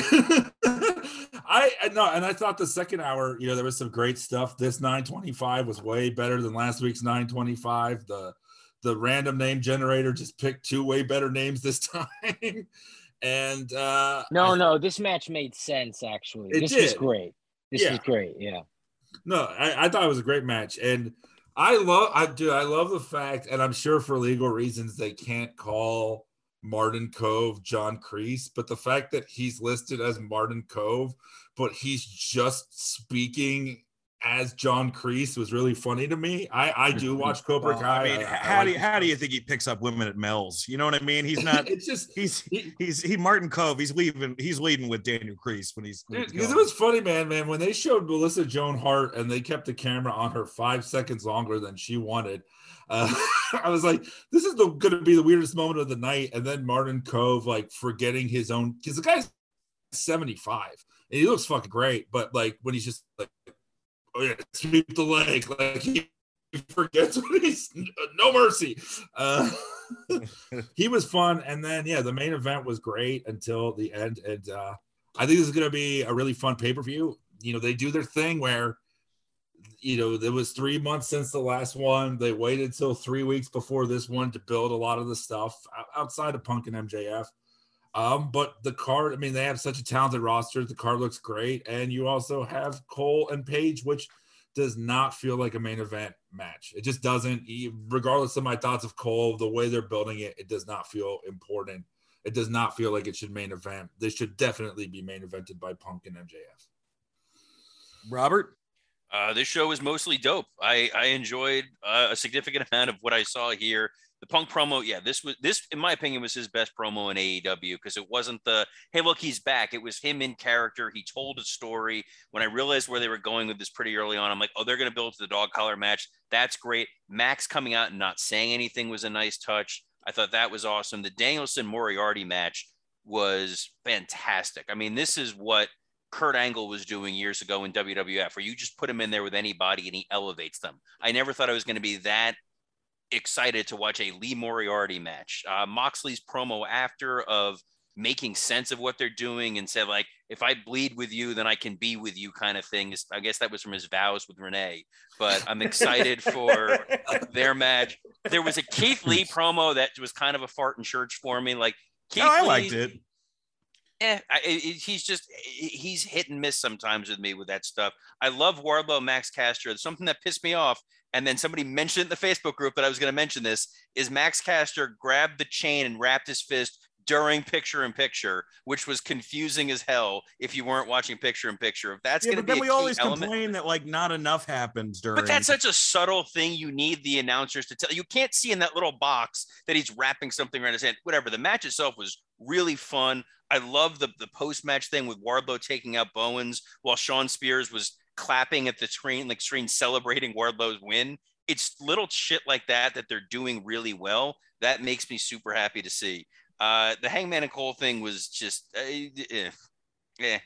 Uh, Hager and, and Jericho versus Proud and Powerful was a really fun match. The Kingston pop, holy fuck! I Dude, did not Hager's think in body is Nashville. unbelievable again. Hager's training for MMA stuff. Jim Ross talked about it for an uncomfortably long amount of time. How good Jake Hager looks. Uh, there was, I'm going to say something positive here about Adam Cole. There was a promo with the Bucks, Fish and O'Reilly, and Adam Cole. Dude, that was hilarious. Yes. That was where great. Adam Cole yells, "You all have beautiful children," and it was Well, genuinely funny. Except Here, here's the problem. It's it's that storyline is Yes. is more interesting than and the problem is they can do a better job of of intertwining them, but you know they're just not. Yeah, uh, I love I Mercedes. do like the Bucks going. Oh, we don't go after Hangman anymore. That's cool, but uh, Yeah, I, I like that. Yes, but now we're And I setting did. up I two did. Though, I, I, royals. I pop. I pop for the. You guys all have beautiful children. I mean, it takes one to know one, but it was great. Yes, Adam Cole is a great mid card comedy heel. Um, Mercedes Martinez and Rosa. What I realized after this match is AEW has a better women's tag division than the WWE, and they don't have women's tag titles. I don't know, given the fact that they have dark and dark elevation, make women's tag titles, put them on the bunny and uh and what Penelope Ford, and then just let them wrestle and then make 600 and 0 with the tag titles.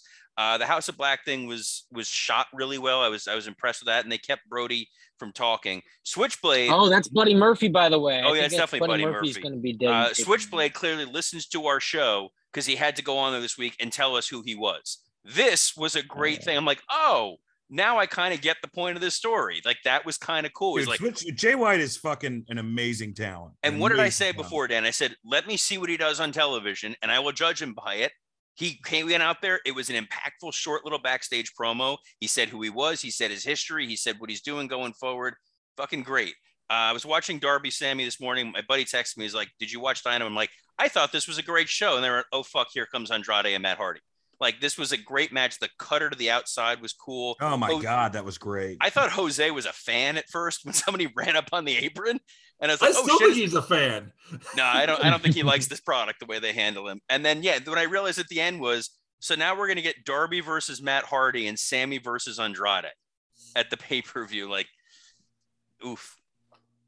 And Wait, is that what we're getting? You think? What are we? What are we getting? Andrade wants the TNT title, and he wants possession of Darby, and then Matt Hardy attacked Darby after. So what are you, are you building to a tag match? What combination of these guys are you getting on the pay per view? Because you're Hear sure me out. not, you're not getting Hear Sam. Dab Darby and Sammy again. Hear me out. Hear me out. Matt Hardy goes. Yeah. Okay. So Andrade fights. Who does Andrade fight? Andrade would Sammy. be facing Sammy because he Sammy. wants the And TNT then do a title. Sting- triple and threat with- Sting and Darby. Sting and Darby versus Matt Hardy and Willow. Yeah. Oh, Willow, Madmartigan, Willow. It Yeah, well, they should bring Willow back, man. Get get It's the just Tony license. Khan being like, "Hey, Cody, we can't afford you anymore. It's Willow." Well, yeah, but you pay Willow in like licorice and meth. Like it can't be that expensive. Yeah, By Will, way, that's Willow, you pay in riddles. Anderson movie, Licorice and Meth. All right, so Just just like him being interviewed backstage, like, yeah, Willow's a lot easier to deal with than Cody, and it's just him like sitting in a corner, like staring down. Yeah, and and and Danhausen going, you know, I just pretend to do that. That's not actually me. oh man, a Willow Danhausen feud. Take all Fuck my yeah, fuck yes. Yes. All right. Right. did you see um, the uh, Willow Melissa Joan Hart picture? I mean, I'm sorry, the the uh, the the Danhausen. Danhausen, Will- yeah. Melissa Joan Hart picture was fucking awesome.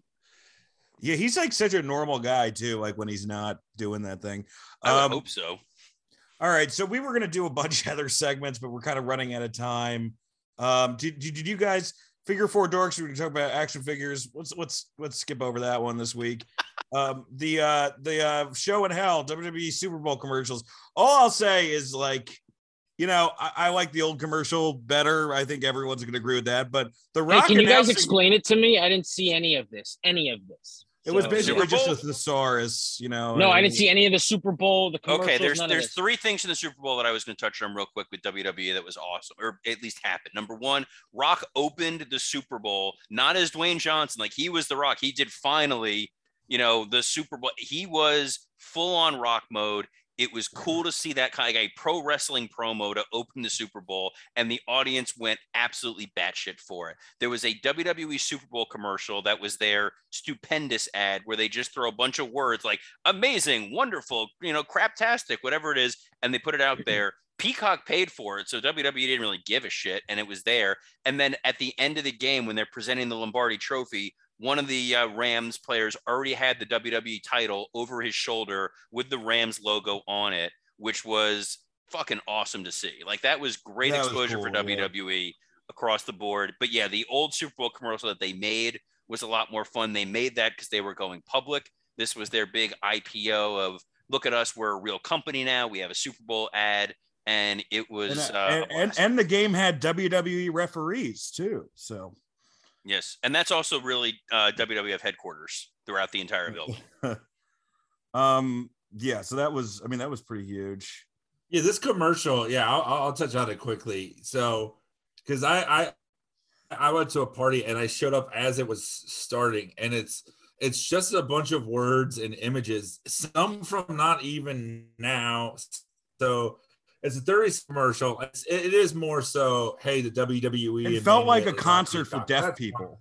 That's what it felt like. yeah, man, and it's it's it's it- it's crazy because it- it's so interesting. Like watching the halftime show, and like I love the halftime show. It definitely made me feel old. I'm 39, and I was like, oh shit, I grew up with these songs. This is my generation. and then you know, seeing the the wrestling uh, clip and and thinking, yeah, the last time they did a commercial was 99 and this just they don't have any like if you're gonna pay extra for Goldberg, if you're gonna pay for Lesnar and Rousey, like build a commercial around them. Like nothing about this commercial makes you want to watch Mania this year because it doesn't say anything about what's going on in the product. If you're gonna make Roman the centerpiece, then make him the centerpiece because at least in the 99 commercial, you see Austin, you see Mankind, you see Doc, and it feels like there's a focal point. Like these are the people that matter. This Well, honest, honestly, Joe Burrow could have used him in his own line. So yeah, I mean, this commercial, it didn't feel like anyone mattered. I mean, if you're gonna if you're gonna like drop the Brinks truck off at the Broken Skull Ranch, like then put him in the fucking commercial. Like get the most out of it. It They should just just replay the old commercial, but because you know what, you know what, man, this felt like a this felt like a Ringling Brothers commercial. It felt like the circus. uh, was Like, very Yeah, but that's Vince's hubris. He's like, all right, you want to put a Super Bowl ad? Fine. Here's the ad we already cut. I'm not doing another one for you. But he And- doesn't and- see Well, the importance dumb. of that. No, and he actually came out and said he doesn't see the importance of a Super Bowl ad anymore. He doesn't feel it's important. It's not. It's not impactful like halftime heat. Wow. I well, mean, halftime heat was awesome. They could have just adapted the old commercial. The old commercial was so awesome with the Super Bowl. If they had just adapted that, that would have been. well, you know, are we gonna mem- call memories. are we gonna call WrestleMania this year half empty heat? Well, we'll see, man. I actually think Steve's going to fill it, but um, But that's only one night then, Dan. What about the other night? No, New Japan it. Put them in a tag the first night. well, apparently they've got one more surprise. oh, I I think don't The know. Rock is showing up for sure. I think The Rock may show up for, you know, Roman and Brock. Maybe he'll ref. yeah, I think the right. Yeah, I think Rock is showing up for that. I think we're getting Austin. I think we're getting Rock. I think they put new eyes in Shawn Michaels. Um, he does have to wear glasses though. If he if he if he moves the glasses, laser shoot out of them, which is unfortunate. But uh, All right. Well, uh, the next segment we were going to do, we were going to do a "Don't Touch the Wrestler" set. It was that clip of the kid getting spit on and the dad beating the wrestler's ass. We'll do that. yeah, yeah, this wrestler spit gum at a child. Uh, Yeah, we'll do it another time. It was it's the closest that you'll see somebody uh, who makes under 50 grand a year being Liam Neeson and Taken. Um, Next, we have uh I, I wrote I mean I wrote something for this. I don't know if you guys did. If you guys didn't, we'll just move on. But last move week to, last okay. Last week we're gonna move on, but uh last week Tony Khan there was a there was a thing where he was gonna be running for Congress. Apparently that was bullshit. Am I the only one who wrote something for this? Yes. Yes, because you said we were just covering Cody. All right, all I didn't do the homework. All right. Well, you know what, folks? Busy I've got- researching Jay White's uh, New Japan You career. know, I, I spent a lot of time on it and I will do it another time. High spot, low spot.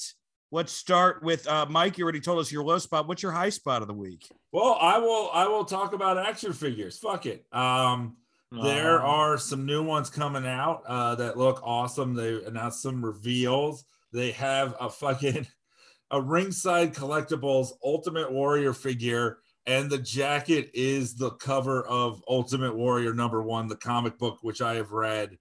Um, and it's fucking amazing. Does it come with the uh, glass frame that you can break over his head? Unfortunately, no. Uh, and then they have the, you know, like, look, man, we we could say what we want about Hogan, and we certainly do, But uh, you know, they stopped making figures of him for a long time, but he is a part of a an 80s, you know, set piece. If you're gonna display a bunch of 80s figures, they have an ultimate edition.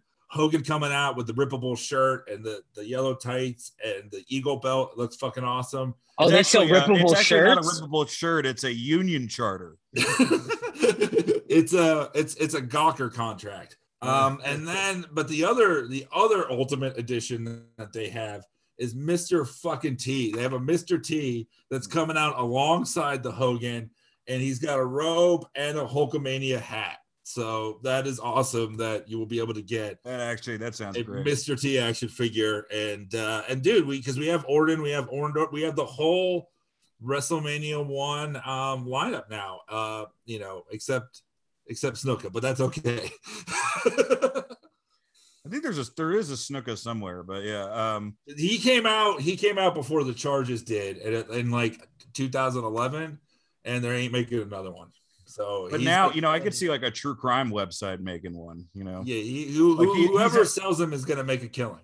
he's actually in the Casey Anthony series now for ID Discovery. uh, Robert, uh, what's your high spot low spot this week? Um, my my high spot's kind of eh, there's two things. There was a, there's a small one which was uh, the Vancouver Canucks coach uh, Bruce Boudreau during a uh, a press conference was asked who his favorite wrestlers were, and he went like in depth on wrestlers and who he loved. And it's kind of cool to see that having you know worked in hockey. Who and were they? I was it was Bret Hart, Kevin Owens, uh, The Rock, Steve Austin, and then there was some local guy that he grew up loving who he thought was the guy who invented the figure four. And it was just so pure and fun to see like a, a, a professional sports coach do that. My, my other high spot was just It's Ric Flair, but F L E I H. I'm trying to HR. get Yes, it, yeah. it's the, it's the real Flair. Um, I, I I just love the fact that like the Cody news, the number of texts, the number of people who are talking about it, speculating about it, excited about what does this mean for AEW? What does this mean for Cody? What does it mean for WWE? Like this is why it's fun to be a fan. I, and I texted you guys. I'm like. This is why it's great to have a wrestling podcast. Like this is the fun shit that we get to talk about. Uh, my my low spot this week was uh, sadly this week we lost uh, former WWE referee Mickey Jay, Mickey Henson. Uh, he and I started at WWE on the same day. He used to be a referee in WCW.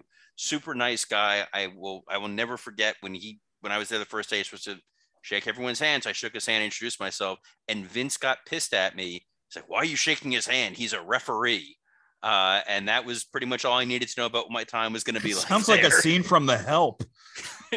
pretty much. Uh, but no, Mickey Jay was a really, uh, really nice guy, good guy, and uh, just wanted to acknowledge that briefly on the show. Yeah, Uh, yeah, that's- Dan. It's a struggle of black and white, but just on the guy's t-shirt. yeah, condolences to uh to his family and friends. Scott, high spot, low spot. Ooh, my low spot is uh, Gabriel Kidd. Um, he New Japan strong wrestler. He uh, he had like a kind of like a breakdown on Twitter, and then fans started like shitting on him. And then is that my phone ringing? Um, yeah, It's, it's Scam- Gabriel Kidd calling you. Thanks for yeah, speaking up for scam me, buddy. likely. well, anyway, uh, you know, then fans started like yelling at him, and uh, and and I I guess it's like a he's having like a serious breakdown, and it's like currently happening, and um, Then he went after uh Pete Davidson and Kim Kardashian. yeah, it's very much the Kanye West situation, except like there's wrestlers coming out being like, please do not engage with Gabriel Kidd's Twitter, like please stop writing him. I guess it, you know, yeah, it's it's, it's going fucking through it, you know, man. Happens, man. yeah, man, COVID quarantine. What, what's don't your know. high spot this week? I thought that was his high spot. Uh, Ro- Robert has an authentic moment about a dead friend and just immediately takes it back. Yeah. yeah. And then and then Vince said to me, Why do you care that he's dead? Scott, Scott, AEW signed a 16 year old this week. How is that not your high spot? That Oh, feels dude, you know what? That's my high spot. The the kid that I brought up last week, I forget his fucking Yeah. name. But yeah, that uh who I hope is still uh, going to be fighting Ospreay WrestleMania weekend. Is it? But is yeah, it Nick Wayne? uh, Nick Wayne, Nick Wayne, yeah, AEW signed him, man. Darby Allin came out at a uh, at an indie show and offered him a contract. So that will be my high spot. But I think he has to turn 18.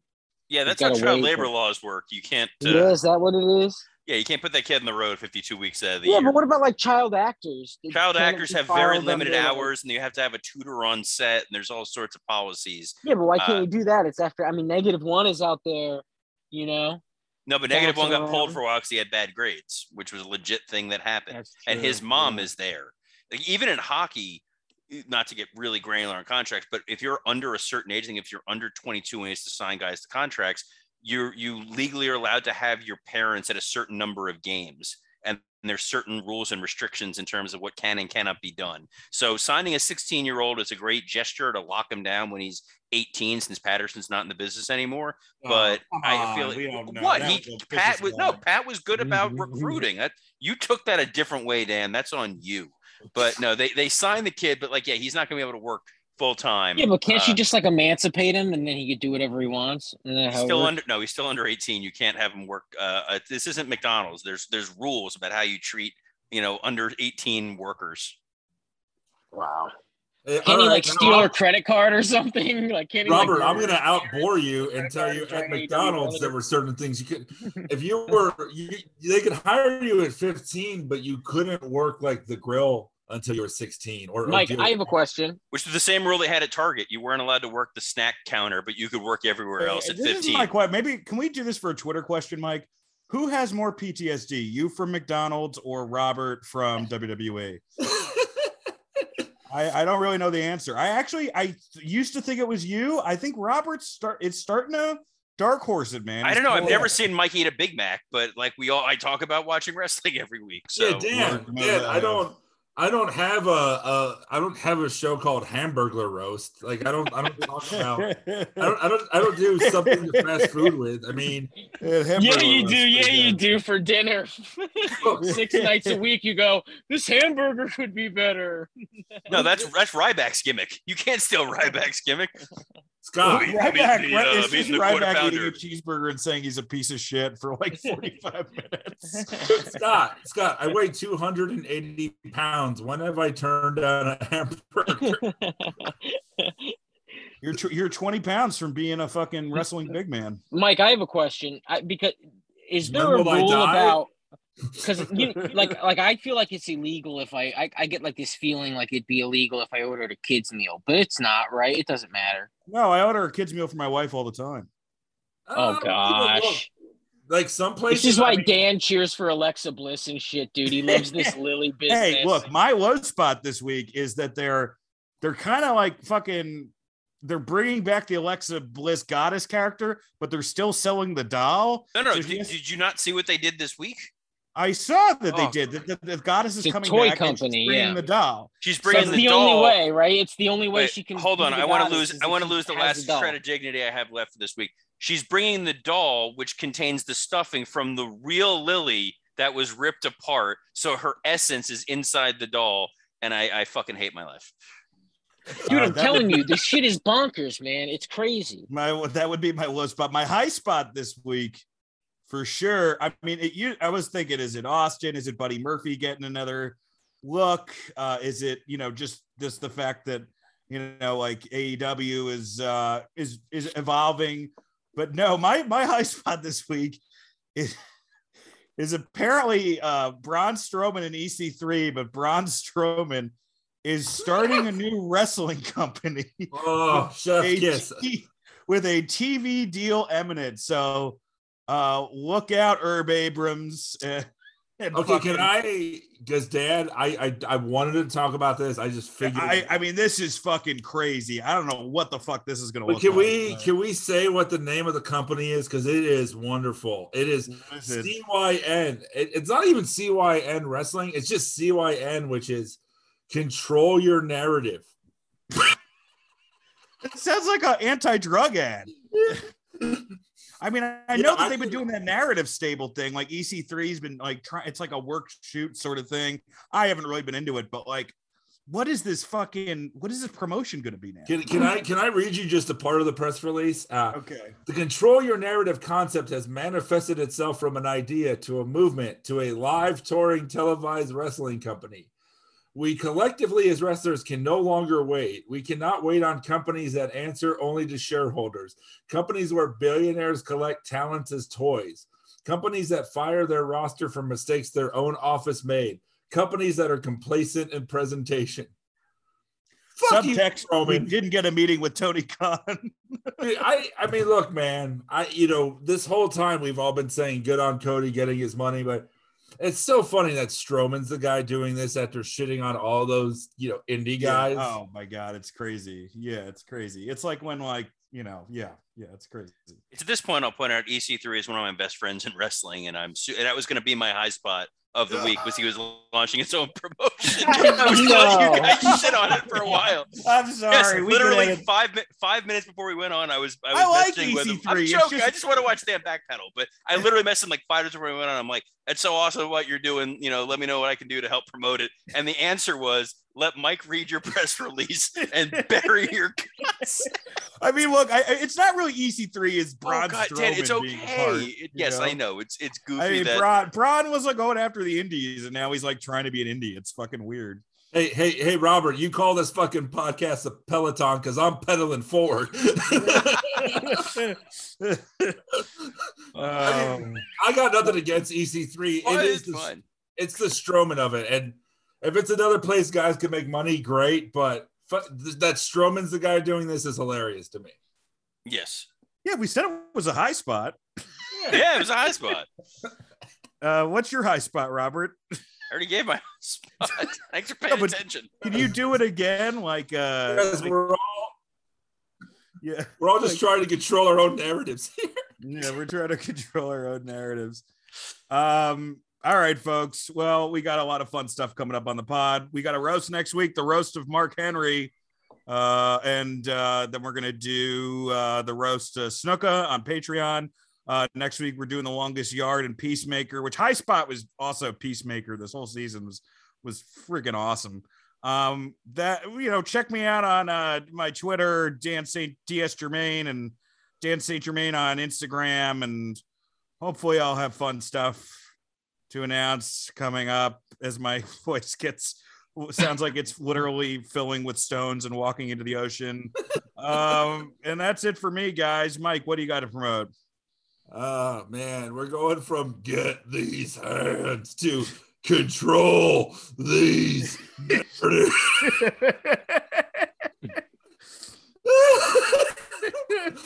uh, I'm at Mike Lawrence Comedy on, on Instagram. Uh, con- by the way, control your narrative is what Willow uses as a pickup line. Uh, um, but yeah, uh, Mike Lawrence Comedy, and I'm always on the Facebook group. I love talking to the people there. God. You're gonna need to control your narrative, all right? When, when someone, accuses him of a crime, you hey, Willow's sleeping in my car. Hey man, control your narrative real quick, all right? God, it's like it's a Hey southern man, lawyer. cops. You're gonna have to control your narrative, all right? Mi- Mr. H- Mr. Hardis, sir, have you not controlled your narrative?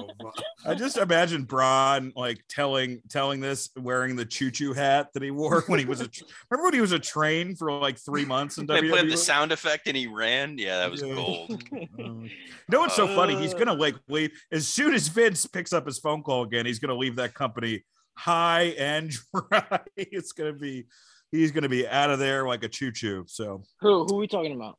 Braun, Oh yeah, yeah. Wait, yeah. was the choo choo intentional because of all the train sounds? of course. oh, you're Uh, choo choo. you I mean you used to you remember that Mike right when he had the train noise when Oh, did it? yeah, it's fucking Oh. amazing. he ran around and he did a train noise. It's, it's for children. It's crazy. That was fun though. Most All right. profitable year in their company's history. Just putting that out there. Nothing's real. Yeah, man. Robert, they Robert, they just keep chugging along. They're on the right track, Mike. Thomas is a cook. Sorry, I'm When just thinking Vince about like a 20 Rod calling out other trains. When Vince sees a 21 year old diva, he just goes, I think I can. I think I can. All right, Robert. What? Oh, you already? Oh, we're plugging shit. Um, Yeah. uh, yeah, yeah. You can follow me on Twitter at WWE Creative underscore ISH. Robert's like, I had one wrestler friend left. Well, yeah, we, we've already What yeah we've already buried Drew. We've already buried Dreamer. We've pretty much buried Orton. Like we're we're just knocking them out left and right. This is this is great. It's gonna be me and Ellsworth. Um, I'm joking. we, That's He was just a 'cause you guys are on the same list. All right, Scott. Uh. Scott. Oh, I was also uh, something to sports entertainment with Raw. We covered SmackDown, the old SmackDown, where if you thought the Adam Cole sign was offensive, the Chyna has a dick sign made an appearance this week that Triple H stared right at, and the fact that that dude's still alive shows you the restraint that Hunter has. Speaking of signs, did you see the Shawn Spears sign in the audience on Yes. Dynamite? It- Eats corn the long way. Shawn Spears eats corn the long way. that's, that's, that's kind of fun. Oh It's man, I over. love They had it. that Yeah, same sign a few weeks ago for MJF. And they had they had Bryan Danielson cries at the end of Old Yeller. Yeah, man, it's just like lunchtime humor. It's just like every every audience member has like a milk carton in their hand when they're watching AEW. I always think you know the funniest one is always like like during the Attitude Era. Every once in a while, there'd be like a "Will you marry me?" And I'm like, "Oh my god, what lucky girl gets proposed through a sign on Monday Night Raw?" Yeah, she's Jennifer like, "Babe, did you see it? Did you see it on the television? No, it was fuzzy. Dude, You're supposed to hit the television when it's fuzzy. You, You see me on the TV? what the fuck? That's I the spent all this money on a sign. I couldn't afford a you're supposed to ring. hit the television. I proposed to you. You know, oh, you know what would be great if if one of the guys that held the "Will you marry me" sign during like a Sable segment got called by Brock Lesnar. So I see that you want to be competition for my wife, sir. Oh, hey, my high spot is that Brock Lesnar interview. Um, I'm Pat where he's just like, yeah, where he's just chilling, having table. fun, man. He's just Yeah. like, dude, you got to just draw money. He's like shitting on everybody for not. he's he's got like the beast belt. He's just becoming like like a giant cowboy art they put outside of like a GMC store. Yeah, he has. He doesn't realize like he has Brock Lesnar privilege. He's just like, you got to go in there and show them what's up. It's like you you are Brock Lesnar. You Yeah. are you are unlike anybody. He's the Robert just left. He had to go like uh write a love note to EC3. Zach, Control your narrative.